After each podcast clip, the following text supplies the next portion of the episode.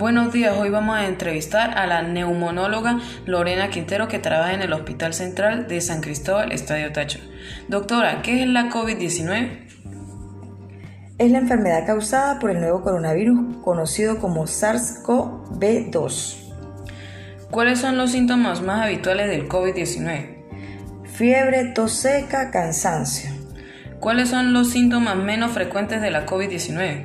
Pérdida del gusto o el olfato, congestión nasal, conjuntivitis, dolor de garganta, dolor de cabeza, dolores musculares o articulares, diferentes tipos de erupciones cutáneas, náuseas o vómitos, diarrea, escalofrío o vértigo.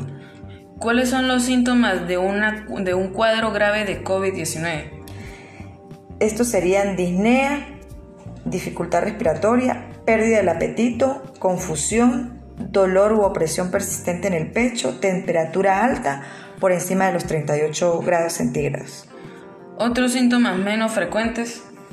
Irritabilidad, merma de la conciencia, ansiedad, depresión, trastornos del sueño, complicaciones neurológicas más graves y raras como accidentes cerebrovasculares, inflamación del cerebro, estado delirante y lesiones neuronales, neurales.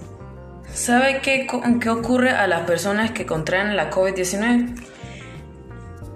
Entre las personas que desarrollan síntomas, la mayoría, alrededor del 80%, se recuperan de la enfermedad sin necesidad de recibir tratamiento hospitalario. Alrededor del 15% desarrollan una enfermedad grave y requieren oxígeno y el 5% llega a un estado crítico y precisan cuidados intensivos. Entre las complicaciones que pueden llegar a la muerte se encuentran la insuficiencia respiratoria, el síndrome de dificultad respiratoria aguda, la septicemia y el choque eh, septicémico, la tromboembolia y o la insuficiencia multiorgánica, incluidas las lesiones cardíacas, hepáticas y renales.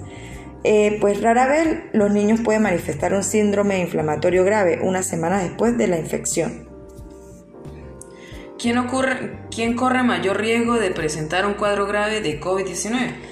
Las personas de más de 60 años y las que padecen afecciones médicas subyacentes como hipertensión arterial, problemas cardíacos o pulmonares, diabetes, obesidad o cáncer, corren un mayor riesgo de presentar cuadros graves. Sin embargo, cualquier persona, cualquiera persona o cualquier, a cualquier edad puede enfermar de COVID-19 y presentar un cuadro grave o morir.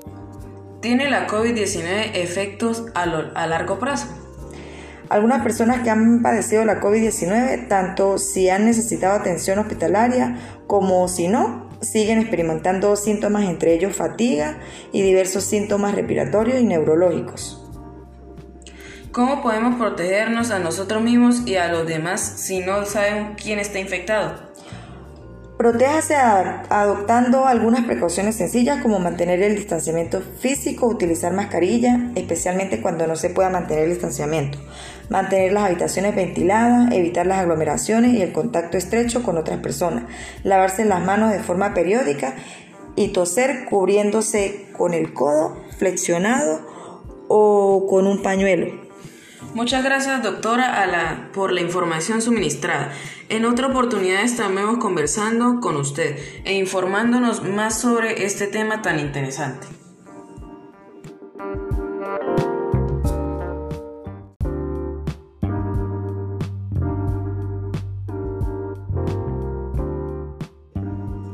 Gracias a usted, por supuesto que sí, con mucho gusto.